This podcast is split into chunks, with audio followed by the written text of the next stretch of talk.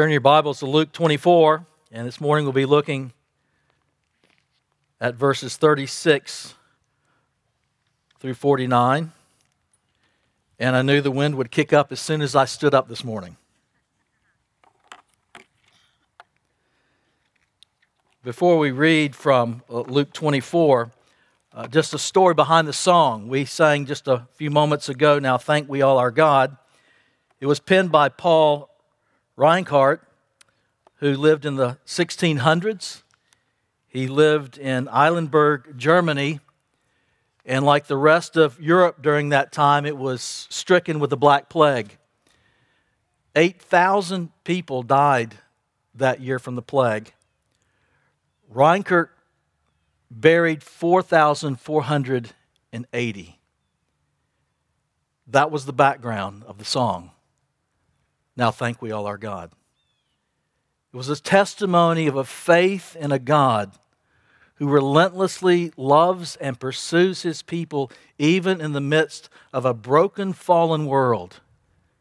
A reminder that Jesus, as we'll read in this text, promises a peace that the world cannot give and a joy that the world cannot understand. As we celebrate Thanksgiving this year under the cloud of COVID, remember that story and go back and reread this afternoon the words of Now Thank We All Our God.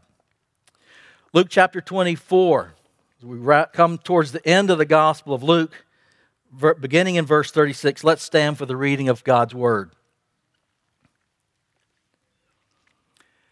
As they, that is the disciples, were talking about these things, Jesus himself stood among them and said, Peace to you. But they were startled and frightened and thought they saw a spirit. And he said to them, Why are you troubled, and why do doubts arise in your hearts? See my hands and my feet, that is I myself. Touch me and see. For a spirit does not have flesh and bones as you see that I have. And when he said this, he showed them his hands and his feet. And while they still disbelieved for joy and were marveling, he said to them, have you anything to eat? And they gave him a piece of broiled fish, and he took it and he ate it before them. And then he said to them, These are my words that I spoke to you while I was still with you, that everything written about me in the law of Moses and the prophets and the Psalms must be fulfilled.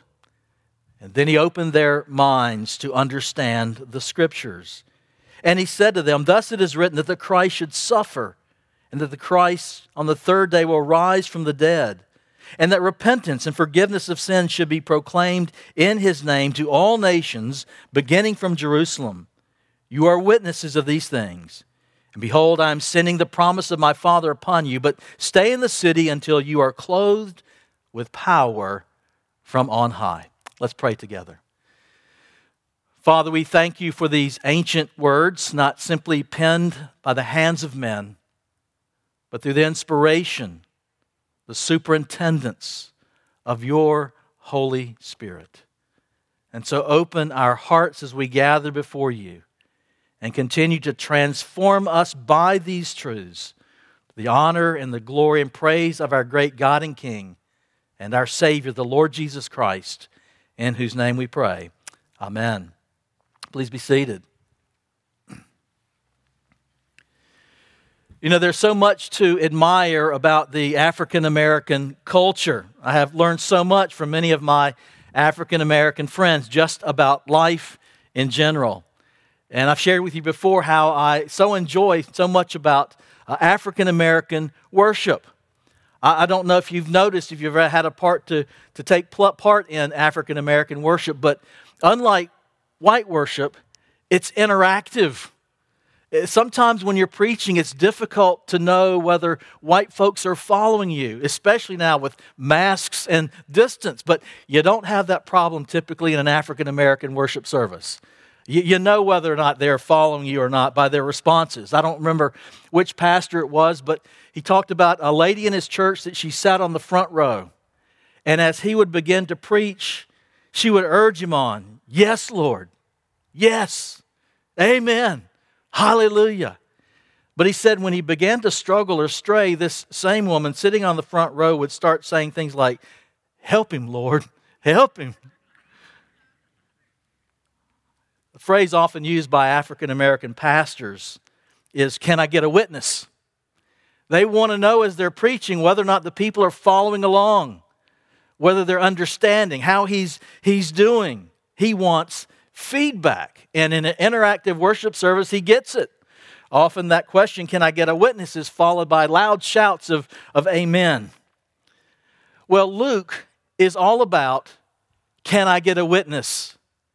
He began his gospel way back in chapter 1 with the importance and necessity of witnesses, of eyewitnesses. He began his letter, chapter 1, inasmuch as many have undertaken to compile a narrative of the things that, have been accomplished among us, just as those from the beginning were eyewitnesses of these things. And he went on and he told his friend Theophilus that he carefully investigated these reliable witnesses. And just as Luke began his gospel account with the need for reliable witnesses to confirm the historicity and validity of the Christian faith, so he concludes with eyewitnesses. The women coming back from the empty tomb. Peter, who later followed up with his witness about the empty tomb. But now in this passage, Luke calls his star witness to the stand. Not the angels, not the women, not Peter, but Jesus himself. You see, the Christian faith is founded upon the witness of the resurrected Christ. No longer is it the angel's testimony the women at the tomb or Peter's proclamation. Jesus now is standing in their midst and they're terrified. They think that they've seen a spirit or a ghost, possibly because John tells us they were in a room that was locked for fear of the Jews. We don't know if Jesus' resurrected body could pass straight through matter, but it sure sounds like a supernatural setting. And in the midst of this setting, he appears to them and wants to confirm that he indeed is physically raised from the dead and is alive. See my hands, see the nail prints, see my feet. He asked for leftovers, and they gave him some broiled fish, and he ate it in front of them. A spirit, a ghost, a hologram can't do that. It's Jesus' physical resurrected body. He wants to demonstrate his resurrection to these disciples. But that demonstration, that evidence doesn't end there. In volume two of Luke's work, the book of Acts, he's writing his same friend Theophilus, and he says this in the opening Jesus appeared to Cephas and then to the twelve. He appeared to more than 500 brothers at one time, most of whom are still alive. In other words, you can go talk with them now. Some have fallen asleep. Then he appeared to James and then to all the apostles. And lastly, Paul says, He appeared to me. Jesus wants to dispel their doubts and their fears by standing in their midst, demonstrating the physical resurrection of the Son of God. But notice what else he does. He doesn't just say, See my hands and my feet. He speaks words of comfort to them. Peace to you. That same word that he used to calm the raging storm the same word he promised to his disciples Peace I give you, a peace that the world can't understand, a peace that the world can't begin to comprehend. Peace I give you, so don't be terrified, don't be afraid. The same word Paul used later to describe our relationship with God as we place our faith and trust in Christ. Therefore, since we've been justified by faith, we have what? Peace with God. The same word Paul used to the Philippians to calm our anxious hearts. Do not be anxious about anything, but in everything, by prayer and petition, make your request known to God, and the peace of God, which transcends all understanding, will guard your hearts and your minds in Christ Jesus. When our hearts are gripped with fear and terror and anxiety and worry, we're called upon to cast all of our anxieties upon Him because He cares for us. No wonder Isaiah said, You will keep in perfect peace him whose mind is steadfast because he trusts in you. In our anxious world, in our worry ridden world, this promise is still for God's children today. Have you heard the voice of Christ? Peace to you. Continue to trust and to rest and to rely upon our risen Prince of Peace, the Lord Jesus Christ. And that peace of God will continue to guard your hearts and minds in Christ Jesus.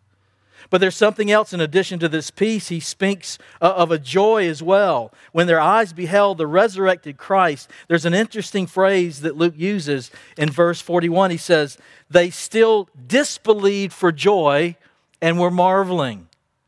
What is this disbelieving joy? They have just seen and heard something that is just too good to be true. But it is. That the disciples are experiencing a joy beyond belief. You know, we haven't seen with our own physical eyes the resurrected Christ as did the disciples. Nevertheless, Jesus later said something to doubting Thomas that applies directly to us gathered here this morning. Listen to what Jesus said to Thomas Have you believed because you've seen me? Blessed are those who have not seen me and yet still believe. Peter, who was there, picked up on this in his first letter to the churches, and he said, Though you've not seen him, you love him. And though you do not now see him, you believe in him and rejoice with a joy inexpressible, full of glory. Here's that disbelieving joy. It's too good to be true, a, a joy that's inex, inexpressible, a joy unspeakable. I've shared with you before the testimony of the hymnist Anne Steele, who wrote many hymns rooted in joy yet in the midst of great trials in life.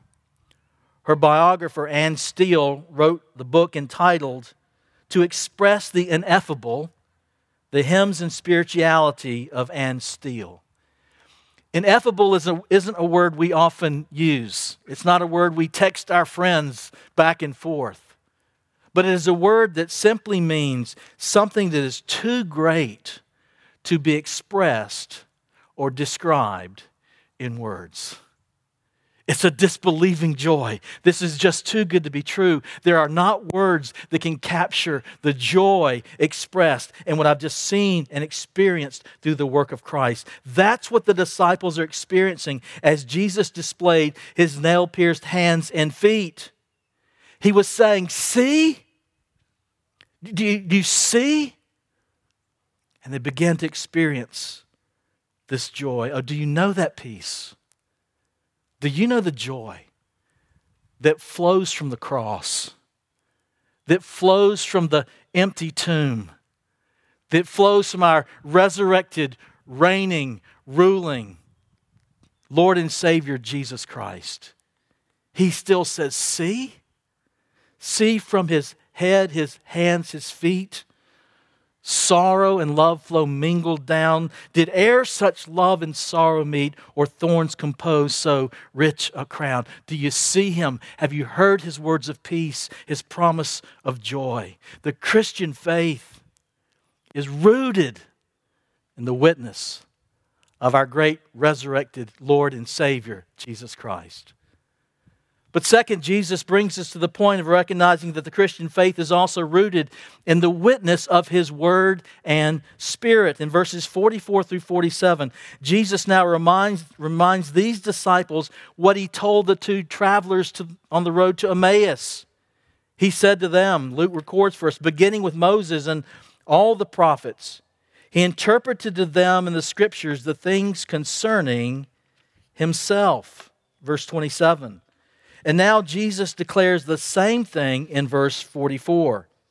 He declares, These are my words that I spoke to you while I was still with you, that everything about me, written about me, Jesus said, and the law of Moses and the prophets and the Psalms must be fulfilled. Back in verse 27 that we saw last week, when it says he interpreted the scriptures, it's the Greek word we derive the word hermeneutics from. Hermeneutics is a fancy word for the science or study of interpretation, the principles of how to interpret the scriptures. And Jesus is giving the disciples, as he did those two on the road to Emmaus, the key principle of interpreting the Old Testament. And this is it. Jesus said, It is all about me, it's concerning himself. The law, the Psalms, and the prophets was Hebrew shorthand for all the Old Testament. And there's some difficult passages in the Old Testament, but Jesus says if you want the key to unlock the Old Testament, ask the question Where am I? Where is the Christ in this text? And now, what does the Old Testament teach us about Christ? Verse 46 tells us the Old Testament teaches us the Christ must suffer. The law, the Psalms, and the prophets teach the suffering Savior. The law itself required a substitute, a sacrifice, which pointed to the sufferings of Christ. The Psalms remind us of a suffering servant and the suffering Savior. Psalm 22, we've read it many times these past years with pinpoint accuracy. Describe the crucifixion as if it was written on that day, but it was written a thousand years before.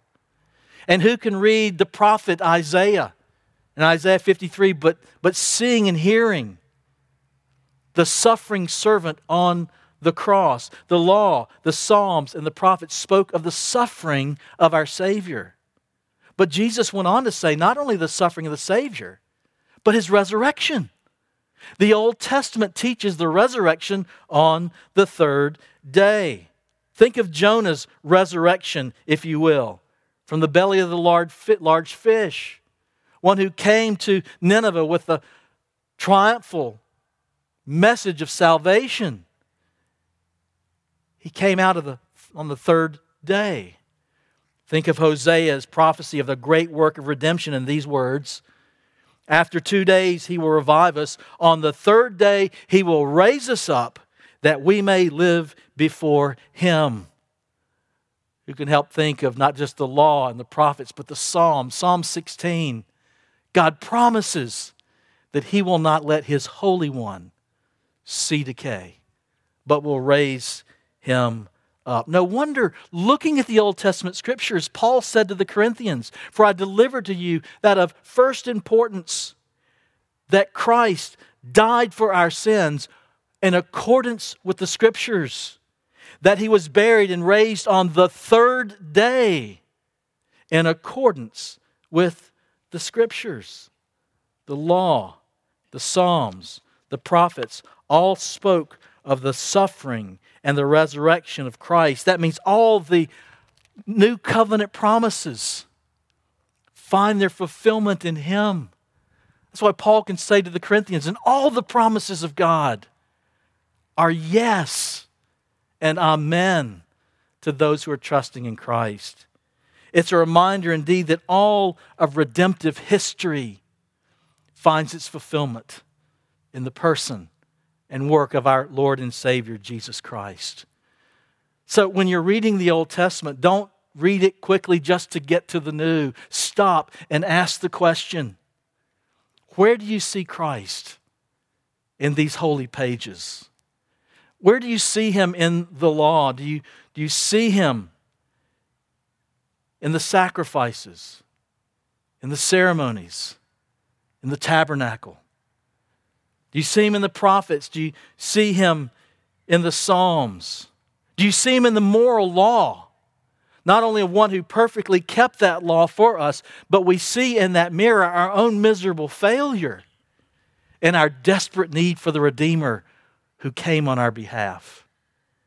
Do you see him in the failures of the supposed heroes of the Bible and the kings of the nation who miserably failed, subsequently pointing us to the only true hero of history and the only legitimate King of kings and Lord of lords, the Lord Jesus Christ, who will never let us down?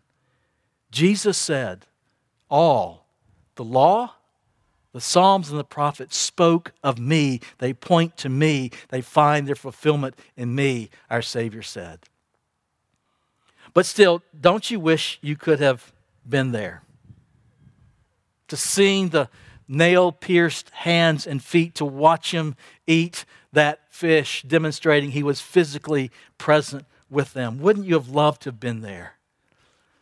You know, Peter, who was there, later wrote of his eyewitness account to the majesty of Jesus on the Mount of Transfiguration. He wrote of being an eyewitness to the resurrection of Jesus. But Peter penned in his second letter these words in chapter 1, verse 19 We have the prophetic word more fully confirmed. More fully confirmed than what? Than having been there. We have not only eyewitness account, we have God's own interpretation of what it meant to have been there, of the significance of the death, burial, and resurrection of Christ. We have so much more than the saints of old had as they walked on the earth, even with Jesus. Because Peter went on to say, knowing this, first of all, that no prophecy of Scripture comes about by the prophet's own interpretation. For no prophecy was ever produced by the will of men, but holy men were carried along. They were inspired by, they were superintended by the Holy Spirit of God. So that now what you have in your hands is something more profound and more certain than having been there. You have the complete, finished, final Word of God that points us to Christ. That's what's been more fully confirmed in our hearts and souls through the ministry and testimony of the Holy Spirit. And so, as Luke is drawing to conclusion the ministry of Christ on earth, he wants Theophilus and other readers to understand that the Christian faith is rooted and grounded in the witness of Jesus' own resurrection. It's rooted and grounded in the witness of the Word and Spirit. And then Jesus leads his disciples to this final point, and that is that this Christian faith is to be proclaimed to the nations, to the world, through the witness of Christ's church. You see that in verses 47 through 49. This witness to the world is Luke's version of the Great Commission. It's Luke's understanding of what Jesus left as his parting words to his church. The gospel of Jesus Christ proclaims this there is forgiveness of sins, there is mercy of God and the grace of God to be found in the person and work of Jesus Christ through repentance and faith in Him. And that message is to be proclaimed in His name. What does Jesus say? To all the nations, beginning in Jerusalem. And then, verse 48, He says to His church, You are what? Witnesses of these things. This global cause this world focus, this kingdom emphasis was all in the Old Testament as well. Did you notice when Jesus was drawing his disciples' attention to all that the law and the Psalms and the prophets spoke of? He says that it not only spoke of his suffering, not only of his resurrection, but of his commission. This idea that the gospel is for the world is not new. It didn't show up in Matthew 28 or Luke 24. The law, the Psalms, and the prophets remind us of this global cause of the gospel throughout. Think back to the law, the very first book of the Bible in Genesis. It was mentioned earlier. In Genesis 12, the covenant with Abraham, God said, I will bless you and bless those who bless you, that in you all the families of the earth would be blessed. Psalm 20, 67, our call to worship this morning, declares the saving power of God among the nations. The prophet Isaiah spoke of the global mission of Christ as he said, I will make you a light for the nations, that my salvation may reach to the ends of the earth. Do you understand the law? The Psalms and the prophets spoke of the sacrifice, the suffering of our Savior, of his resurrection, and of his commission. The marching orders of the church of the Lord Jesus Christ. And that which began on God's heart way back in Genesis, we do find its fulfillment in Revelation. One day, all the redeemed through all the ages, from all the nations, will gather together around the throne of God in endless, uninterrupted worship of the Lamb of God. And there we read in Revelation. After this, I looked, and behold, a great multitude that no one could number from every nation and tribe and language and peoples standing before the throne and before the Lamb. Do you understand what that means for us? The Lord Jesus Christ has placed upon his church a call to the nations and placed in our hands a sign that simply reads, The world or bust. That's who we are as the redeemed people of God. But here's the question the world's a big place. I, struggle with, with different languages. I, I kind of know one. I remember talking to Richard Pratt, who is the head of Third Mill Ministries. And Richard said, You know, what do you call somebody who, who knows three languages? Well, they're trilingual. How about somebody who knows two languages? They're bilingual. What do you call someone who only knows one language? American. How do we reach a world with one language when there are hundreds of languages? It's not our strength, it's not our ingenuity. It's the promise Jesus referred to in verse 49. He tells the disciples, I want you to wait. They had to wait about another week and a half. He reminded them of the Father's promise, the promised Holy Spirit. In volume two of Luke's two volumes, he reminds us of what Jesus told those disciples gathered there that day in Acts 1 8. But you will receive power when the Holy Spirit comes on you, and you will be my witnesses in Jerusalem, Judea, and Samaria, and to the ends of the earth. What enabled these fretful saints who in fear were hiding behind locked doors for fear of the Jews? What enabled them in just a matter of weeks? To boldly proclaim the gospel of Jesus Christ before hostile crowds and to take this good news to the known ends of the world of their day.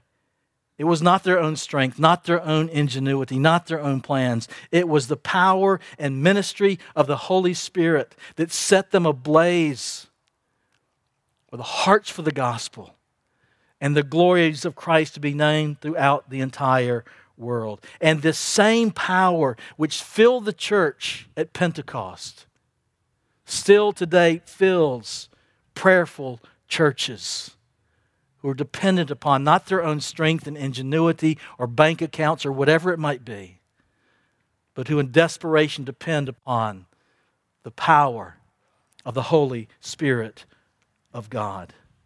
And so let's pray for spirit empowered compassion for the lost. Let's pray and plead from heaven for spirit empowered courage to speak often and well of Christ among those with whom we live, work, and play, among our loved ones and friends and coworkers and classmates, motivated by an unspeakable joy of the gospel and a longing for the glory of the Lord to fill the earth. May the Holy Spirit, who empowered the church in the first century, empower us as his people in Clemson and beyond. This is the heart of God. It's the heart of the scriptures from Genesis to Revelation.